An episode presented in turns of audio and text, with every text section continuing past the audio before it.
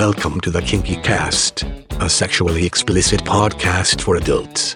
You are listening to a weekly publication, produced every Friday morning. This is our weekly exploration in the kinky world of BDSM and alternative relationships. Today, we present episode 413, the NCSF Christmas Show with Susan Wright. Don't forget to stop by our webpage for information about this show and others. KinkyCast.com. Here's your host, Woody. Thanks, Max, and welcome to another edition of the Kinky Cast. It is the special Christmas edition with our annual friend, and often more than that, Susan Wright from the National Coalition of Sexual Freedom. How are you today?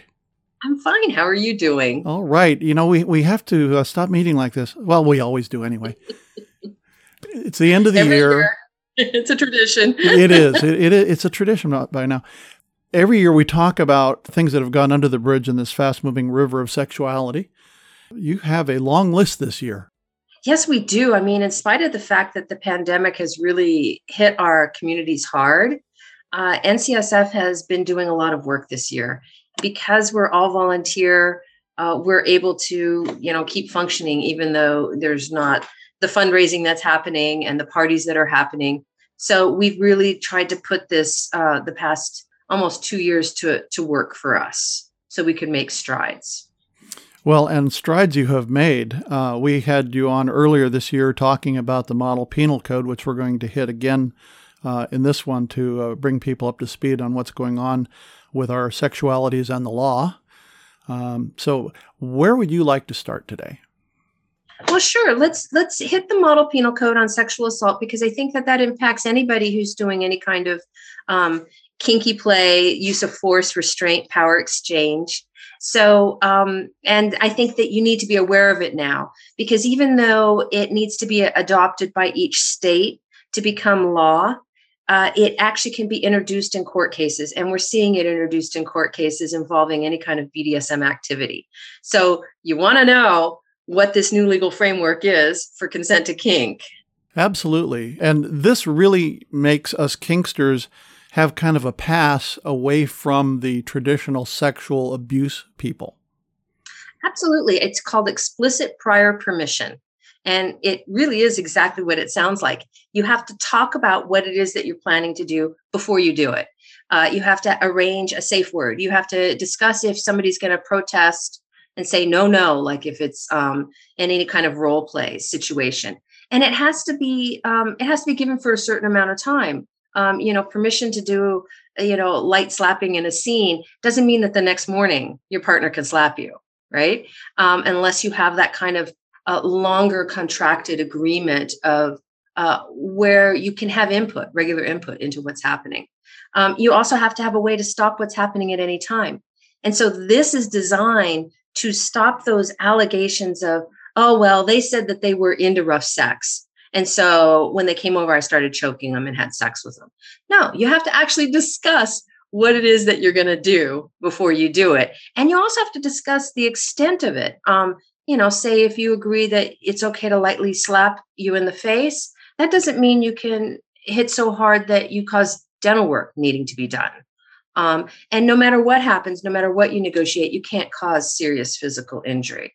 So this gives us a wonderful pathway for to explain to people how you're supposed to do kink because using force and restraint, you have to have this prior discussion as equals because once you start to use that, you know, we know our people's heads kind of go in a different direction. You can get that trance like state, you can get endorphins flowing and you may not be in your right mind to be able to agree and and the law doesn't want people to be forced to agree to activities like that it keeps coming back to that word what is it starts with a c oh, consent. oh consent that's it if we don't consent to what we're doing we're going to go off in a ditch either illegally or we're going to end up hurting somebody then uh, that you know i didn't want that it becomes sexual assault then yeah, absolutely. And some people just don't understand what's involved with this. They think, oh, they need to be Dom Le Dom master right from the beginning and tell their sub, you know, lead the negotiations. And really, ideally, you should be having a back and forth exchange of what both people want and both people are looking for. And that's really important thing. Regardless of how submissive a person is or, or slave oriented, they have a say in what's going on. And they have to consent to the process that they're going to go through. It is not a dictatorial event. You know, you can play the games, which we like to play. It's very exciting, um, but it really has to be self motivated.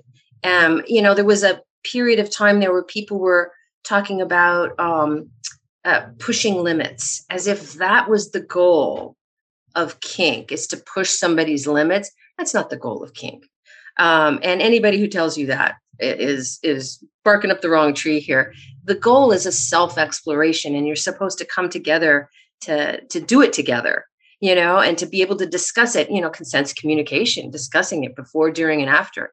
So NCSF has a ton of tools that can help people look at what's happening and questions that we ask so that you can judge if if this is if there's red flags in your relationship that you need to really look about uh, is, is it is it edging into domestic violence a related topic to this is the consent policy for groups that you have worked up. Yes we are seeing that groups really need assistance in dealing with reports of consent violations. And and how do they do that? I mean each group is kind of recreating the wheel and, and trying to figure out how do we deal with this? Do we deal with um, all kinds of reports? Do we deal with reports of emotional abuse and gaslighting?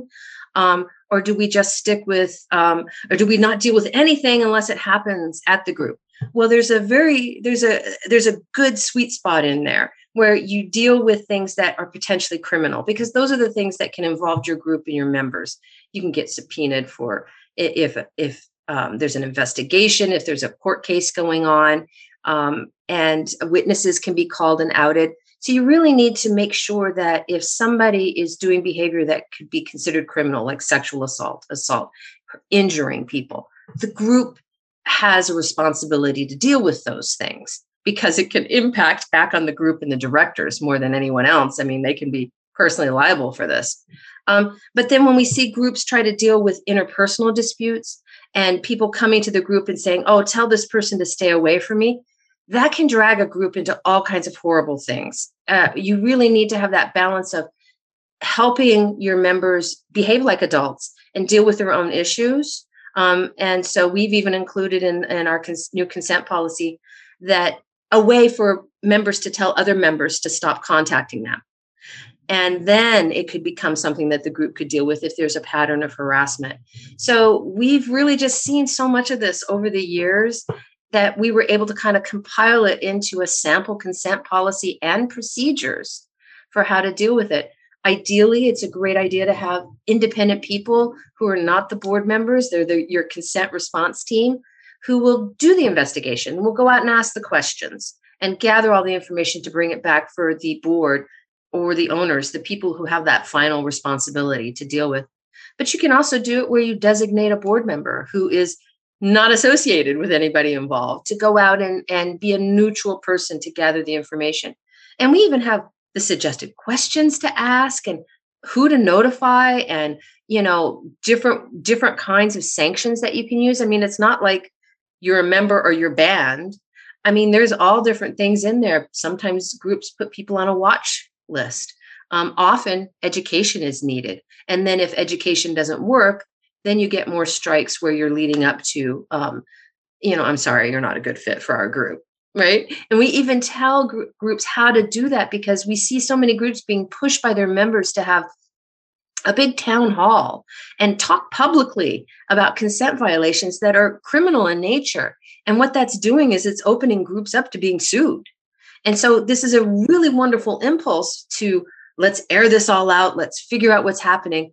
But there are certain things that have to be dealt with in a more confidential way. And so by having an established consent policies and procedures, everybody's on the same page. They know how things are being handled, they know what's being dealt with. Uh, they know how to report and there's various opportunities for reporting you know somebody may not want to report to you but they'd report to me or they may not want to report to me but they'll report to you so we've kind of covered it all and it's out there and it can be adjusted for your group. So if your group doesn't have a consent policies and procedures, um, NCSF will work with you. That's fantastic. And the thing that you mentioned there is when too many people get involved in it that are yelling, yeah, yeah, and, you know, there's a lynching uh, that's going to happen after that. Um, too many people are going to make this thing go out of control. And I have been in a situation where that did happen, where people were recruited to check out somebody and it turned into a mob scene. Well, what happened was Metro Vancouver Kink is still, uh, even though they had to disband because they were sued, that's still ongoing. And that was a very well intentioned town hall that they had to discuss the issues. You know, it's the same thing like naming names on FetLife. People get really upset that they can't name names in their post. But we try to say that, well, you can post about it. You just have to share that in a more confidential, the name has to be shared more confidentially. So there's certain legal issues that jeopardize our groups. You know, we don't want to lose our groups. We don't want a volunteer to be sued where they're having to take out an equity line to pay their attorney to defend themselves. Um, but we want member input. So we figure this is a great way to do it. You have membership input on your policies and procedures, and then the people who are empowered to make those decisions by the membership and who have the, the larger liability are the ones that make the decision based on those policies great resources NCSF is always about. There's something that's been in the news lately, and I don't know if our, all our listeners have heard about it, but it's called stealthing. Can you bring some light to that?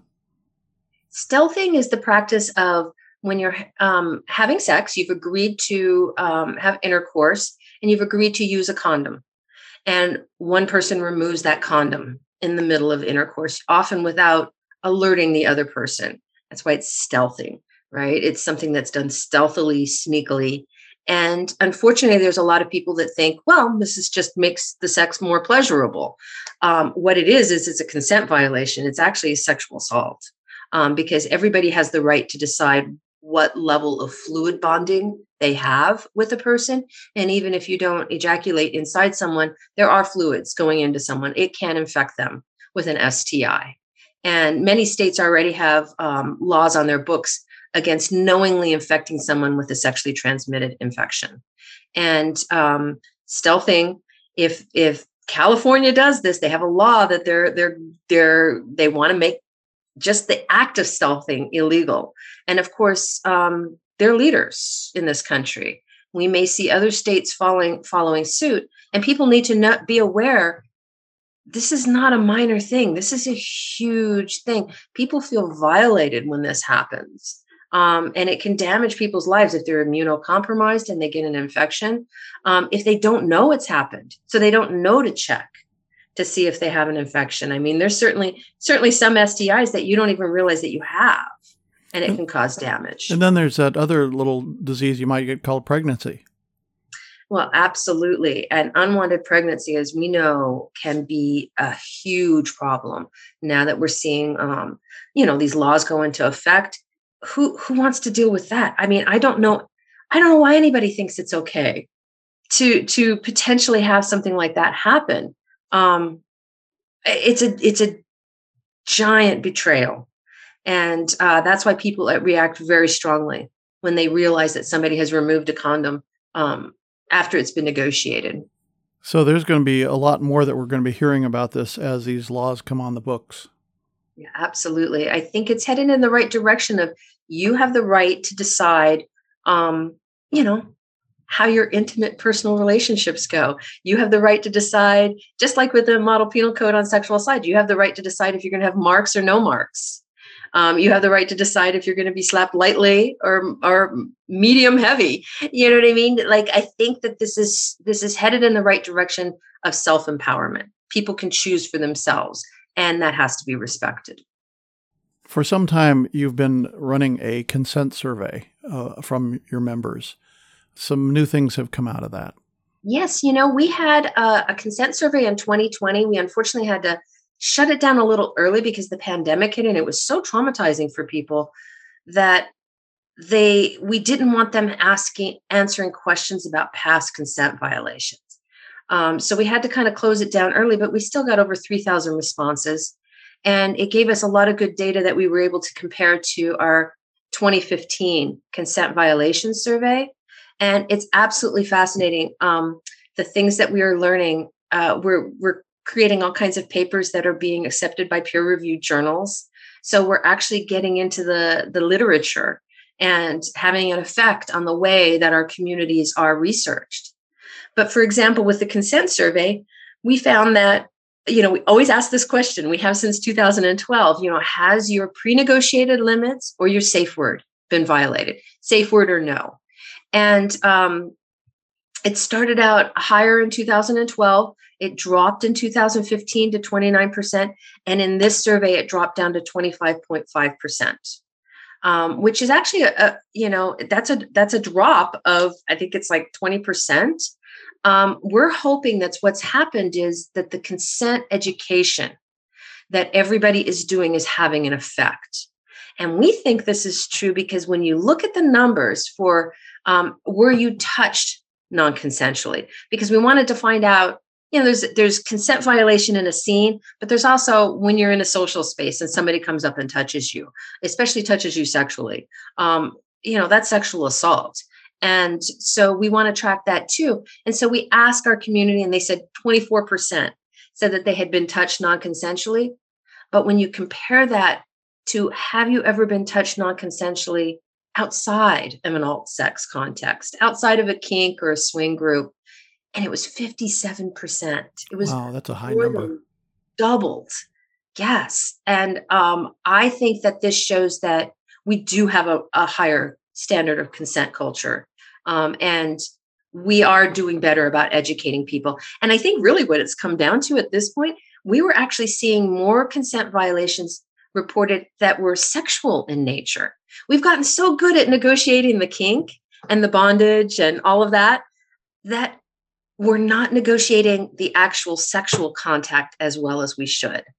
Um, so, along with negotiating the rope scene and you know whatever else happens in that, you also need to negotiate: can you suck? Can you touch sexually? Will there be oral sex? Will there be intercourse? now or in aftercare, we're seeing that whole loophole of aftercare when somebody's really like, woo, flying high, suddenly the top is saying, well, I need aftercare too. I need a blowjob, which is not at all explicit prior permission.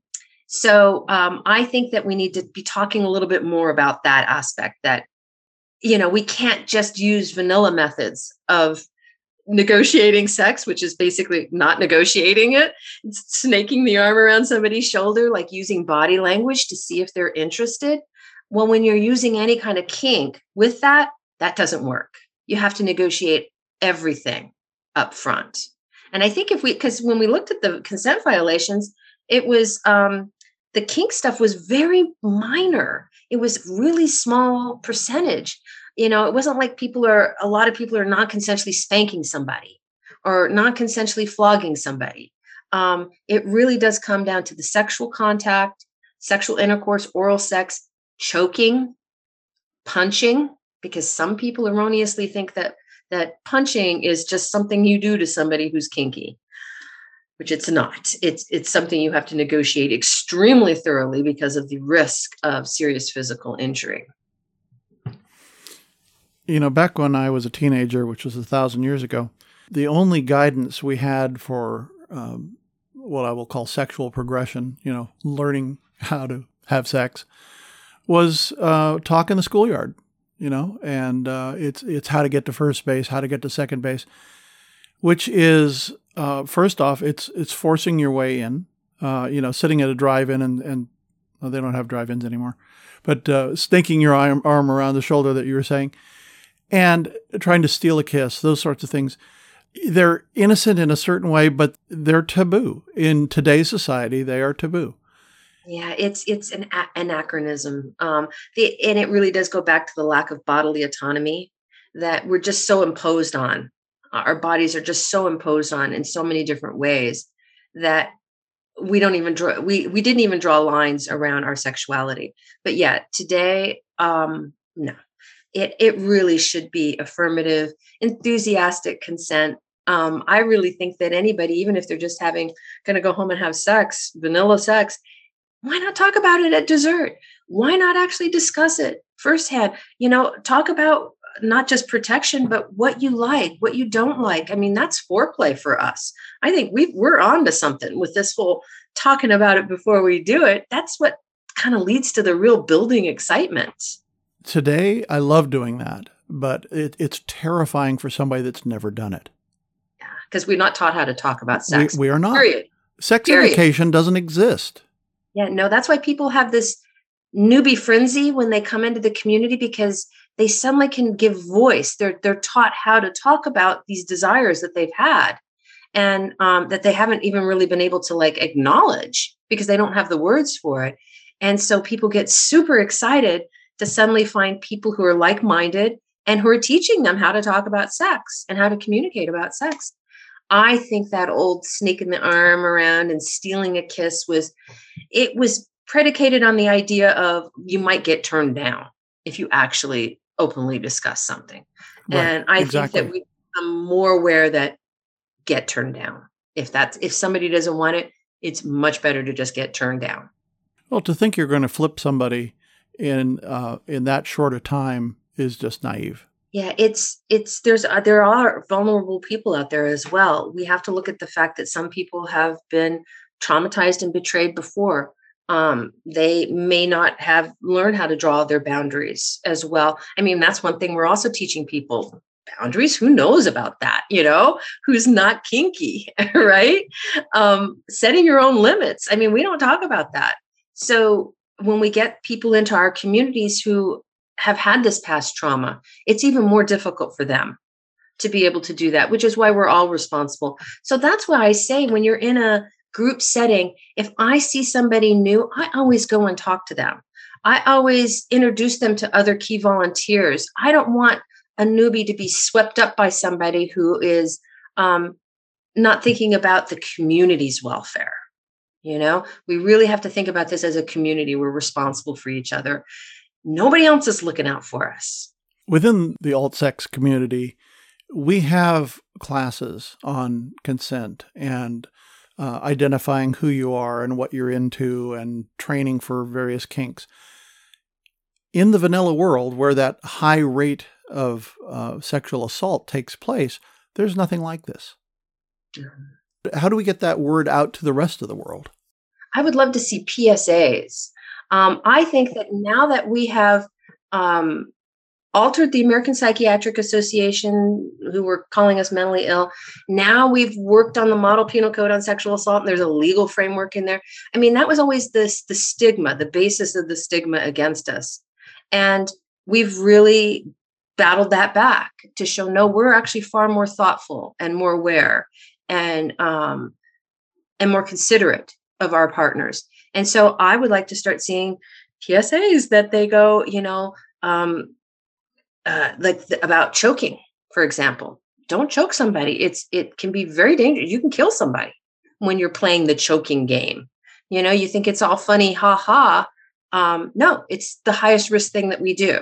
Um, if you're going to have sex with somebody, make sure and talk to them first you know build that rapport with them. Um, you have much better sex with somebody when you are on the same page than if you're trying to figure it out while you're actually having sex.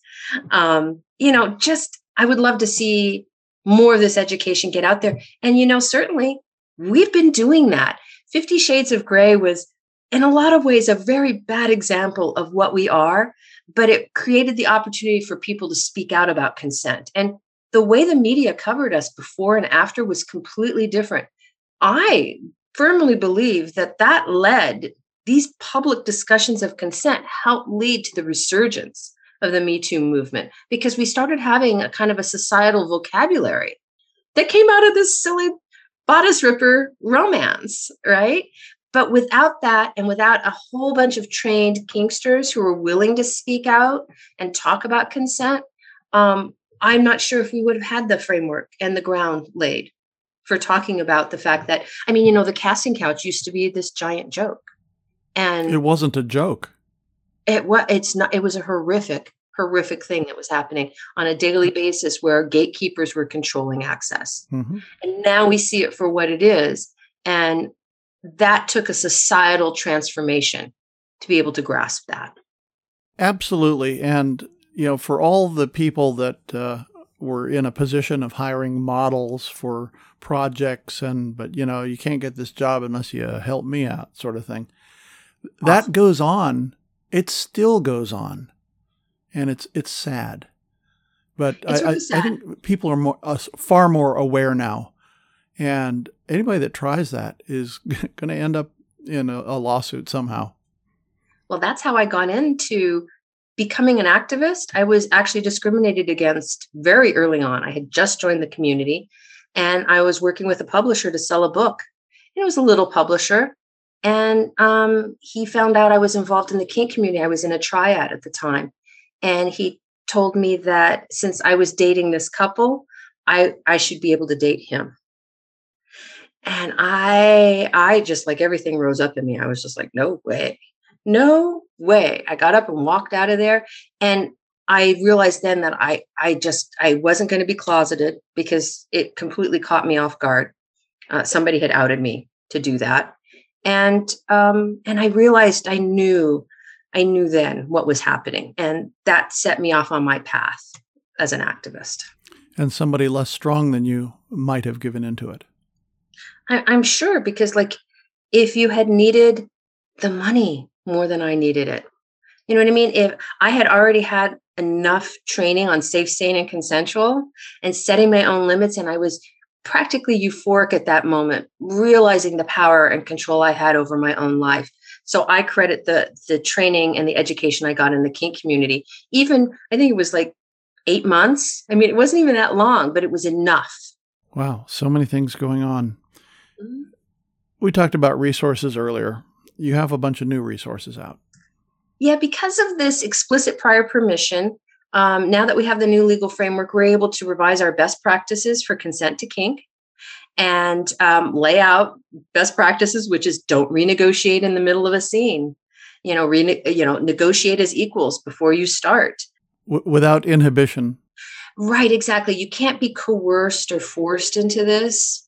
Um, and it, it's good not to be in role when you're doing this because if somebody's in a submissive role and somebody's in a dominant role while you're trying to negotiate, there's already elements of coercion in that, right? Um, and things like, you know, you having to agree to who's involved. We see consent violations happen because uh, a partner come in into in, into the middle of a scene and think, oh, because this is my partner, I can get involved when the other person in the scene hasn't agreed. Um, so the best practices we have best practices for consent to kink, and then we have best practices for consent to non-monogamy as well, because we have people questioning, uh, you know, veto power. Is that ethical? Um, can I decide who my partner sees? Right? Um, other things like well what happens if my partner's making decisions that involves me? Like deciding to tear down a fluid barrier right? And then and i'm fluid partnered with that person. So we have a series of questions that you can ask to find out are you kind of being pushed in um, beyond what you really want? So we have the best practices. We also have um, you know our brochures. We've revised our brochures. We're in the middle of doing that but our got consent for kink has been revised to include um, explicit prior permission our got consent for non-monogamy. We actually also revised our finding a kink and polyamory aware therapist uh, to update it to what we're seeing now in terms of you know mental health professionals a lot of them are more educated about kink. And so how do you figure out um, what level of kink awareness kink friendliness you need in your therapist? What questions to ask? We're working on one right now for medical professionals.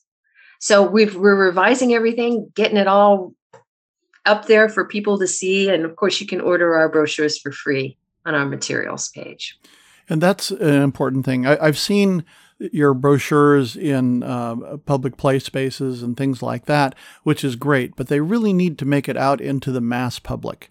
And so, anybody listening here that you want brochures to put out within your groups, uh, NCSF National, well, ncsfreedom.org is the place to go.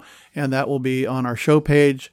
And also, all these resources will be listed out there so that you can uh, find all the current stuff that's going on with this great organization.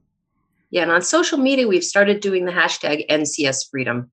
uh, to to kind of highlight. So you can search for that and find our latest stuff as well. One of the groups that you're focusing on right now is more diversity and inclusion. How's that working?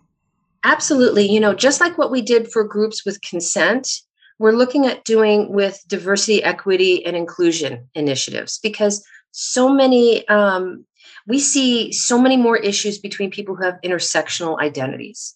And that means people who are transgender and kinky, people who are um, uh, black and uh, a swinger, right? Um, we see bu- the issues that people have um, with marginalization, discrimination, oppression, with those identities mixed with the kink and the non monogamy, and it's just exponentially worse. So we realize that we really need to make sure that our communities are reaching a diverse population because the people who might need us the most are not getting this information.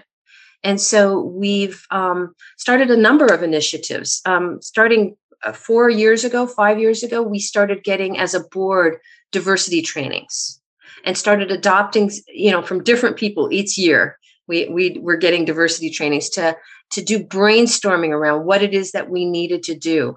Um, and so we've we've been coming up with things that we're hoping that we can lay out for groups so that they can do the same thing. For example, at every single board meeting, we have a diversity moment. And what we do is one of our board members the month before uh, says that they're going to do the, the diversity moment. And um, we speak from our own experience, um, from our own intersectional identities. And so that makes it very personal, it makes it very powerful, and it opens up a conversation. And we spend a good part of that board meeting discussing these things. Um, it helps us relate better to each other as board members, have a better board culture. We realize that's important too. You need to have civility, you need to have respect, you need to have agreements as a board to, to be able to function well together. And this is just one part of that. We're also highlighting every month, you know, for example, November was transgender awareness. Um, there was actually a transgender awareness week. We expanded it to a month. And what we did was interviews with people who talked about this issue, like little short videos that you can go and watch. And we post them on our Amplify Voices page. And um, so we do this for each month in, in trying to amplify these more marginalized voices um, you know, we change our logo, you know, like we put the transgender flag on the NCSF logo. And um, and then we put all this on our, our webpage so people can go there and and see these things, see how people are being impacted. Um, and of course, all kinds of other things like make sure every one of your images i mean look at your images that you're putting out there if you as a party are constantly putting out images of a submissive white female with a white dominant man that's who you're going to get to your parties, right? You need to make sure you have a much more diverse um, image uh, library and be putting it out there because people need to see themselves to feel comfortable to feel comfortable going so if you have um, a bunch of people who are non-binary gender you know who are smiling and friendly that's going to make people who are non-binary gender feel much more comfortable about coming to your group. They'll look at those images and go oh yes um, this this may be a place i'll feel more comfortable. So things like we're revising all of our postcards and we're putting our consent signs on on the front of the postcards to make sure that they're all diverse and reaching different groups. You know, we've got six different postcards for six different communities, and we have different images for within that community. You really do have to be that thoughtful about your outreach and your language, um, and make sure that you are including people in committees and then raising them up to leadership positions. It's no good if you don't have a diverse leadership.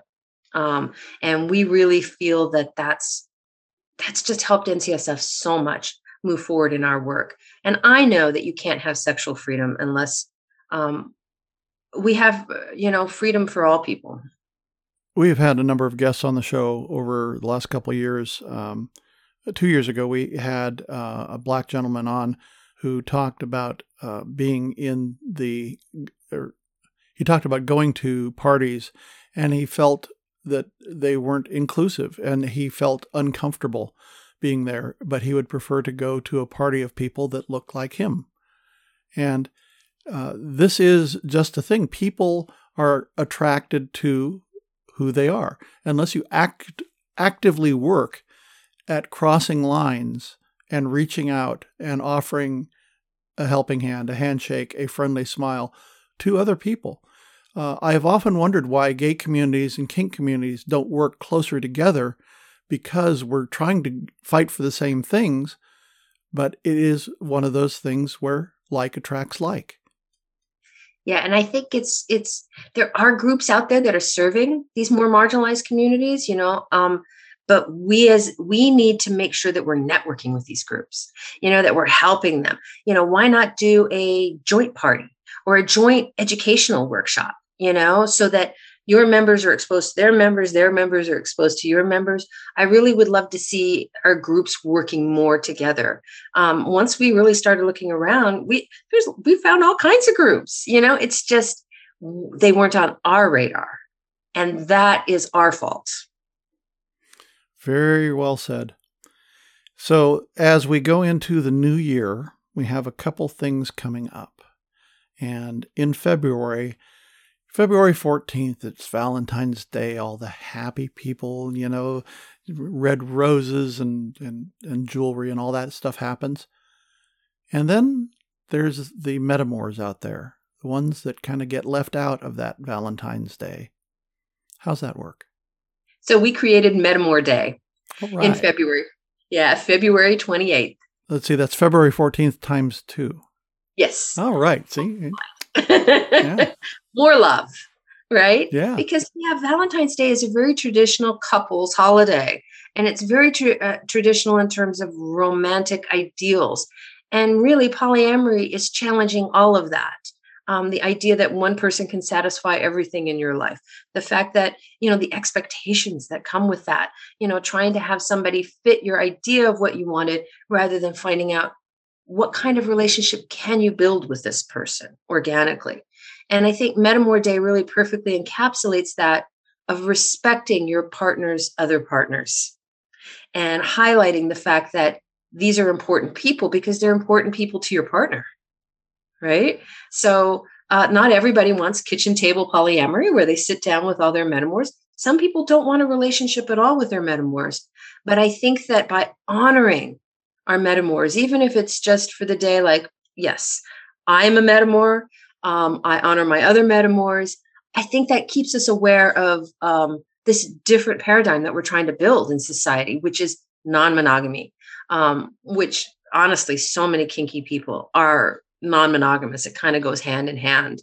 Um, as well as there's a large number of what I call the vanilla polys who are polyamorous without being kinky. it's it's getting more popular. It, it's super popular. We see it so much more in the media. I mean, if you want to want to track this, you can sign up for our media updates because we put out our um, articles about kink and polyamory, and it's just polyamory has just gone gone crazy, and I think it's because it is uh, just a new way of thinking about relationships. It's just not so confining. It's not. I mean, you don't want to have to give up your primary relationship, who you might have kids with, your nesting partner, just because you want to expand and have more experiences in your life. And I think if people can start to see the benefits of polyamory and not just the scariness, you know what I mean? Not the stereotypes and the jealousy. It always comes back to jealousy. Um, as far as I'm concerned, if you're you have the same amount of jealousy no matter what your relationship structure is, right? Um, if you don't deal with it, it's never going to go away. Jealousy, then you add envy in uh, with uh, poly, and that's envy of time spent with other people and that sort of stuff. And it can be toxic if it's allowed to get toxic, you know. So the the pivot person has to work harder. And I think that it tells you that there might be issues that you need to discuss. Absolutely. There might be underlying things um, I mean, really, if it comes down to, I just don't like it that you cancel dates at the last minute. You know, that's not jealousy or envy. That's something else, even though it's being expressed as jealousy. Um, so I think it just forces you to actually really think about what's happening, thinking about what you feel. A lot of us just don't feel what we feel um, because we're just taught not to, not to pay attention to our bodies, not to pay attention to what's happening inside of us. But um, being polyamorous is a great way to be able to um, to live your life, address your relationships, grow. Open your mind and talk about it. Turn off the fear and talk about what's eating you. Exactly. And it, you know, we we hear of relationships that don't work once they transition to polyamory. I don't know if it's the polyamory. it could just be that's um, that's a way to actually start talking about the issues in your relationship and figuring out if this is working for you or not. I've been in a polyamorous relationship with my husband for 27 years. And it can work very well and it can be it can serve a lot of people in ways that they haven't been able to be served. Exactly. You, you I just look at it as you we form our own relationship. There's times that we're not polyamorous, you know, we're not actively because our relationship demands it. There's times that we are because that's uh, we have that freedom and we have that privilege to be able to do that. Some people don't have that. And then coming up in March, you've got a big day. Yes, we have our coalition partner meeting. It's our annual meeting. Um, all of our coalition partners, if you're a member of NCSF, if you're a member of one of our coalition partner groups, we have almost 100 uh, coalition partner groups and businesses. Um, then you can attend our annual meeting. And this is big for us because we are a true grassroots organization. We take our direction from the coalition partners. They elect our board, they tell us what they want us to be working on. Um, a lot of the changes that happened this year, which we've done a lot, have come out of suggestions uh, from at our annual meeting. And it's all online, which is lovely because I think it's actually helped access. You don't have to actually buy a plane ticket and get to an in person meeting. So I really actually think that going virtual for this has helped us tremendously. And anybody that wants to be a coalition partner can inquire through the ncsfreedom.com org website and learn a lot more about it. Yeah, it's great. We want more members. We will waive the, the membership fee of $100 if you need, because we understand people are suffering in the pandemic. Um, it, and it's important for us all to really be a strong community right now because we don't know what's coming but we do know we have to like work together to get the word out about the new model penal code on sexual assault to make sure that our folks understand the legal framework, understand explicit prior permission, and make sure that law enforcement is handling it correctly as well as the courts. The stronger we are as a community and as an organization, the more work we can get done. Absolutely. Fantastic. Susan, thank you for joining us for the Christmas show every year. We certainly hope this will go on for a long time. And you always bring a lot to what has been going on in the world to our end of the year show. Thank you. Well, I'm so glad that we do this. It's our annual tradition. It's become Christmas for me. get together on Christmas. Exactly. Egg, eggnog. And, eggnog. yeah, exactly. Little tree in the background. the tree behind me is a, is a cross, but you know, exactly. whatever works. Susan, thank you so much. We will talk to you soon. All right. Thank you so much for having me on. You have been listening to the Kinky Cast. For more information about this show, go to kinkycast.com. Views expressed are not representative of the management of the Kinky Cast, and we welcome guests with opposing viewpoints. The Kinky Cast is a production of Rooster in the Round. On behalf of all our Kinky crew, I'm Max.